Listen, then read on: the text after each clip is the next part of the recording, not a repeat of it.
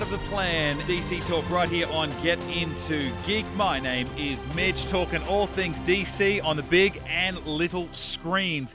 Now, if you missed last week's episode, talked about a monster week in DC. We had the Black Adam release, we had Henry Cavill's return to Superman, and also James Gunn and Peter Safran becoming co leads of the newly developed DC Studios at Warner Brothers Discovery. This week, though, not as much groundbreaking news, but some big news nonetheless. Now, as we will get into later on this podcast, as we do each and every episode, we're going to be talking about some DC TV, and we're going back to a ways a little bit, beginning of last year, with what has become me reviewing shows that have since been cancelled. And not that I ever started to watch Stargirl, but if I did, it'd be another show that we'd be talking about having it been cancelled because that was the news early last week. Stargirl on the CW ending its run with its current third season. Now, sadly, I guess for almost every small screen DC property left, this is a possible and as it's proved, likely future. But what was supposed to be the season three finale in December will now serve as the series finale of Stargirl. The show creator and executive producer Geoff Johns did make comment last week on the morning of the cancellation and said how special Stargirl is to him and, and always will be in his heart, but did say that they were aware this was possibly going to be the final season of the show and that they did write it accordingly. Still believes that they've delivered the best season so far. What else is he going to say? You're not going to promote a less than stellar chapter of the show, especially when you're only a couple of seasons in. But if true, it is interesting that they did approach it with the idea that this could be the end of the show. So, for the Stargirl fans out there, hopefully you do get some closure when we see what is to be the final episode in mid December. And I guess if I ever start to watch the show and I start to review it over the next X amount of podcasts, we'll see how I feel too. In better news for another property, Black Adam has had another win at the box office, number one again for the third weekend in a row. It was a bit of a quieter weekend at the box office overall. Something that won't be the case next weekend, but unfortunately for Black Adam, it will not be because of itself. Obviously, Marvel's Black Panther Wakanda Forever comes out at the end of the week. Black Adam's days as number one at the box office are surely done and dusted. But Good news for Black Adam and DC nonetheless, currently sitting at just under $320 million worldwide as we record this podcast after three weekends. So, we've talked about movies, we've talked about TV. Now, to go to someone who's going to be aware of both in his new role as co CEO and creative head of DC Studios, James Gunn. He's taken a Twitter this morning to make comment on the future of DC and what we can expect, while also acknowledging the pure love and passion of the fans and what they have wanted and campaigned for over the last couple of years. And I think I'm just going to read it all because as a fan, I actually really appreciate what he's come out to say. Even if in certain parts of it he's not saying very much, I still like the idea that he has addressed certain factors of the DC universe, whether it be movies or TV, over the last couple of years, even if just to say that he is aware of it and that it's going to be part of their plans ongoing. James Gunn says, opened up Twitter at the end of a long creative weekend to see the many tweets to hashtag Save Legends of Tomorrow and hashtag release the Ayer cut, and fan support for other DC projects over the years. The majority of these requests were enthusiastic and respectful. Very good choice of words to say majority, because certainly not all of them. As the new and first ever CEOs of DC Studios, Peter and I think it's important we acknowledge you, the fans, and let you know that we hear your different desires for the pathways forward for DC. Although our ability to interact on Twitter has been lessened due to the workload of our new positions, we are listening and open to everything as we embark on this journey and will continue to do so for the next few years. But all of our initial focus is on the story going forward, hammering out the new DCU and telling the biggest story ever told across multiple films, television shows, and animated projects. We invite all the DC fandoms from across the multiverse and everyone else as well into this new universe. We can't wait to reveal more. So, overall, some pretty nice words there, and understandably, fans are thanking him for recognizing the push to save Legends of Tomorrow, as well as the release the Ayer cut. Even David Ayer himself took to Twitter to simply tweet out the hashtag. But uh, I don't see Legends of Tomorrow getting a saving. I don't know that it needs one. We'll see as we go on and review the next couple of episodes. But It's at least a good thing to hear someone as high as what James Gunn now finds himself within the DC hierarchy, thanking the fans, welcoming fans, and promising something big. And he did put it in a phrase where he capitalized every letter the biggest story ever told. How much they already know about that, I guess we won't know for many years to come, but it is good. They are planning things, and DC has a future.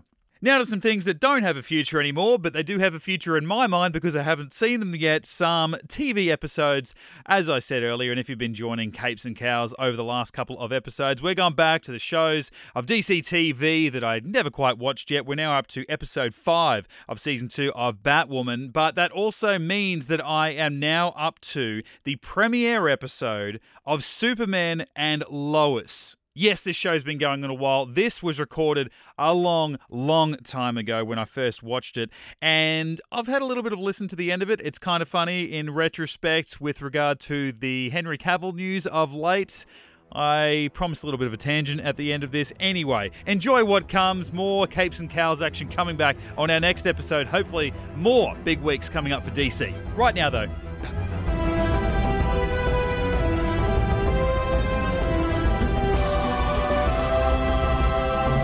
Now, I want to talk about this episode first, not only because it aired first, but I guess it wouldn't really want me talking about it second, and you'll find out why. This episode, it's a bit of a weird one. It follows on from last week. We find out a little bit more about Ryan's backstory, about her relationship with her ex girlfriend, but in the end, it just does very little. It seems to be a bit of a theme going on. One thread we do pick up on is the Jack Napier painting that we hinted at last week. It's basically the MacGuffin of the episode. Team Batwoman, they want to find it. Commander Kane does as well, both believing it will help lead them to Kate. Sophie and Batwoman, both reluctantly, they decide to team up. Characters from Kate's past are brought into the story, and the mission of the episode is to retrieve the painting. Enter Wolf Spider. I now I'm not any Batwoman aficionado. I don't know the comics, the backstory, the mythology. I don't know whether Wolf Spider is someone from the source material or it's some poorly named character that they've just made up for the show. But here we get introduced to him as an old friend of Kate's. He's now working as some kind of lowly sub member of the new group, The Collective. Uh, but first seen in this episode as a cat burglar looking thief doing backflips off of high rises because, you know, we need that. The whole episode is around getting this painting, and we go through the story only for the painting that the teams are after to be revealed to be a fake. And at the end of the ep, we're basically in the same position we were last week. Even the side story of Alice and Ocean trying to figure out how they know one another and why their paths seem linked from their past, and why Sapphire even wants Ocean dead in the first place, goes very little further than it was at the start of this episode. But it's kind of like these two different stories the Ocean and Alice and the, the Batwoman Jack Napier painting stuff they're set to meet at a certain point. That doesn't seem like any secret at this stage, but it seems like one of those stories has more story to move through than the other. So we have a nothing episode on the Batwoman painting side of things. They kind of just reset it at the end of the 42 minutes because eventually they're going to get together, but one needs to slow down before it gets there too quickly. Like I said, I actually like getting more nuggets about Ryan's backstory. The fact that her long proclaimed innocence in her drug charge was due to her taking the fall for ex girlfriend Angelique. Now, we're probably not supposed to believe the turnaround of Angelique's story. When we met her last week, she was holding a key card to the motel that Ocean was staying in with a note to drop the product off the next day, and here we have her hanging around the collective who boast that they have the Napier painting. How will this connect with the ocean story? How does any of this make any sense? Do any of the words that I just say seem memorable at all? I'm just saying names and things by this point. I hope that we'll soon see because we really don't cover too much in this 42 minute episode. One positive, though, is that Kane finally learns his lesson after two failures and not showing up to a dodgy meeting in a dodgy area completely by himself. I mean, his two crows were easily put away by Sapphire's assassin at the start of this episode, but at least he did take backup. From Coriana. You're gonna tell Sophia to give my daughter back. And I guess with he and Batwoman conversing for the second straight week and her working with Sophie, that's sort of this story's mirroring of the Batman Commissioner Gordon partnership. And I guess it's something that Kate Kane just couldn't get away with doing with Commander Kane. Surely the suspension of disbelief that this show asks of us that he, Kane, her father, wouldn't recognize Kate if they did meet up as frequently as what they seemed to in season one, it just wouldn't stand. Then again, Sophie never clued on last season, so maybe the show could have gotten away with it. What I don't get though is this sudden hatred towards the Crows. The the Crows have always been this tough police force. That's kind of the point. We were introduced to them at the start of season 1. They were this well, not so much anti vigilante task force, but more of a make vigilantes redundant again force. Now, and I only want to say in this episode, they've been talked about as if they are just as corrupt as the Gotham City Police Department was. I get Ryan talking about two cops in particular somewhere near the end of the episode. They've acted like pigs, they're making bad remarks. I, I understand that. Not on, not cool, yes, the, the audience agrees with you. But for her to judge the entire department based on that just seems a bit much, the way that they're trying to sell it to us with that particular line of dialogue. Even when she talks about her arrests, like, she was caught with drugs. The fact that they weren't hers doesn't really matter at the time of the arrest you know, I, I, dare say that any legitimate drug dealer or something that any of these heroes might run into in these shows, once they're caught, would go, yep, not mine. And of course, we're not to believe them because they're the bad guys and we're here for the hero. But just because we are following Ryan now and we flash back or get told about her backstory and it shows her saying, hey, these weren't mine, we don't have to just side with her because we know that's the truth. We, we've got to be able to see it from the police officer, or in this case, the crow's point of view. They've found this person with a bad track record. She's got drugs on her. Put two and two together, at least take her in for questioning, which is what they did. Other than that, we've only heard that she has been, quote unquote, unfairly targeted. Now, I think for her disdain to carry weight in this episode, we just need more examples explained. Now, that's not me asking for more exposition. I think we get enough of that, but something to give it context, you know? And what's up with Luke? Like, didn't we only find out in episode one and maybe even a little bit of the end of season one that Hush was the one that killed his dad, Lucius Fox? Sure, when he says in this episode that the crows killed my father. He could mean that they gave his dad up to Hush or that they didn't do their job to protect Lucius. But when Ryan asks him, Really? And he answers, Really? That kind of says it all. Yet contradicts what I think we've been told in the past. Again, just to suit this particular episode. Look, there's more that I want or probably could say about this episode, but it's probably best that I do so after talking about finally our second show of the week. Its debut premiere episode. I can't keep getting my voice higher. Superman and Lois.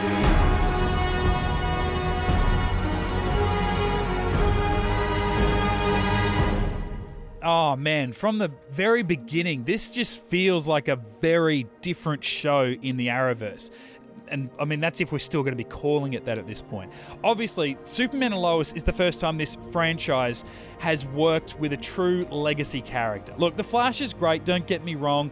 I've been there since day one. But unless you're working with Wonder Woman, Batman, Superman, you're second tier at best in DC, let's be honest. And with that, more than most others, we all know the Superman origin. I think even the non comic reading, non TV, or even movie watching people in the world could still tell you the fundamentals of Superman's origin story. Yet they're once again on show here. I'm not complaining about it. I love it. The montage and narration, they help set the tone for the episode, and it gives the, the score some early time to really bring some life to the show and the way that they're trying to tell this story. But you think about it, back in 2016, we got two very different examples of trying to rehash a well known origin and to very different results. In Batman v Superman, we see an abridged version of the Bruce Wayne backstory with we see the Waynes leaving the theater, we see the alleyway hold up, we see the gunshot, his parents die, Bruce screaming, and then there's the complaints after of why do we have to see the pearls again? We know why Bruce became Batman. Why did you say that name? And yet in Captain America Civil War, barely two months later, the MCU completely skipped over the Spider Man backstory and started with him at least months into being a low key superhero. Spider Boy. And yet the complaints after that wondered if this Peter was even supposed to have been bitten by a radioactive spider. And to this day, we're still wondering if the MCU ever even had an Uncle Ben. So you can't win. But back to Superman and Lois. They end his backstory at the start of this episode with one of the first looks at Superman in his costume, with the, the like even the shot composition and outfit paying respects to his Action Comics debut. It's it's awesome, and I wish that I didn't get it spoiled on social media before I watched the episode, but uh, that still somehow didn't ruin the experience for me. And on top of what it looked like, you then get Superman delivering this line which I would say would even make the Christopher Reeve Superman blush. Cool costume. Thanks. My mom made it for me. I love that. It's so cheesy, it's so nerdy, it's so old school Superman, and and that's not even some subtle way of having a dig at you know the current generation of Superman. It's hard to even say current generation of Superman. No one wants to give Henry Cavill a fucking go, but it's far from that. I love Henry Cavill. We can talk about that at length in another podcast, but it's just so much fun seeing someone as truly awesome as Superman still manage to just be, I don't know, complete and probably lack of a better word, like dork in a in a modern setting, and for it just to work. Well, at least it did for me. But all that's no good if you don't do the other side right. This is Superman after all, and we need to see some truly, again, for lack of a better word, super action look, you'll have to forgive the puns. There's just no way around it, okay? I'll, I'll, try better. The show properly opens with a problem only Superman could fix in the time it needs to be fixed, and Superman solves it in a way that only Superman could. You get this overheating reactor threatening to explode, and we get more than a subtle nod towards Superman 3 with Kal-El freezing a section of a lake, just this time around the CGI is a little better, so that he can carry this giant ice boulder to put out this big burn. And in doing so, we see the quickest image as well that reminds you of Superman Returns, with Superman and all of his might still struggling ever so slightly to lift this giant mass out of the water. And all of that is actually before the show even starts being about what it's truly about. Something we've never covered in live action before Superman and Lois as parents, and to teenagers, no less. This is where the narrative really breaks away from that Arrowverse. It, it, in the most recent crossover, Crisis on Infinite Earths, you think back to that, it started off with Lois and Clark, parents to a baby boy, and I say boy, not boys, boy, for all three then to be killed off during that story's, you know, big universal threat. And then at the end, upon the rebirth, that okay, that's no pun intended, and things go back to normal, the five ep miniseries wraps up in part with Lois making this call to a very shocked Superman. Hey Lois. Clark, I need you to get to Metropolis now. It's the boys. The boys? Yeah, honey, your sons. Now, being somewhat on the in with the changes and, and the merging of the multiple Earths, Clark still seemed as surprised as the audience to hear that he no longer had one son, but two. And that was as far as we got. Now, the timeline has jumped forward more than a decade. The two are parents to the same sons, so it seems. But they're now starting high school. And, like, look, who knows why the change was made in world? With Diggle in Arrow, he also gained a second child at the end of the crossover. That was because of Oliver dying, basically forming the world the way that he wanted. And he obviously chose to reunite Diggle and Lyla with that daughter that they had lost and for the better part forgotten about during Flashpoint, like four seasons ago in The Flash. But Lois and Clark gaining a new son was purely a forward thinking narrative decision, surely, based on the upcoming series. And I actually checked the dates. News actually broke of Superman and Lois receiving a full series order on the day that that episode of the crossover in particular went to air. So we separate from the Arrowverse timeline, explore the characters in a different way live action never has. The, their sons couldn't be more different. One may or may not have powers, and most importantly, they don't know their dad is Superman. Now, first of all, that further stretches that suspension of disbelief we talked about in Batwoman, but in Superman overall, that someone so close to Clark for so long that's grown up with him wouldn't realize that he was Superman. But that means that his sons have never, ever seen their father without his glasses on. And adding more weight, and it turns out giving birth to the backbone of the story, we see the death of Martha Kent, a, a, loss that brings the family back to Smallville for good. You know, we usually we spend so long on the Jonathan Kent death that we've always had Martha there being that rock. So it was a real one, two, even three, four sort of punch in the first ten minutes of this episode alone of of the the steps further beyond the regular mythology that we explore in Superman, certainly in live action adaptations, than we ever have before, and what this show is going to be about.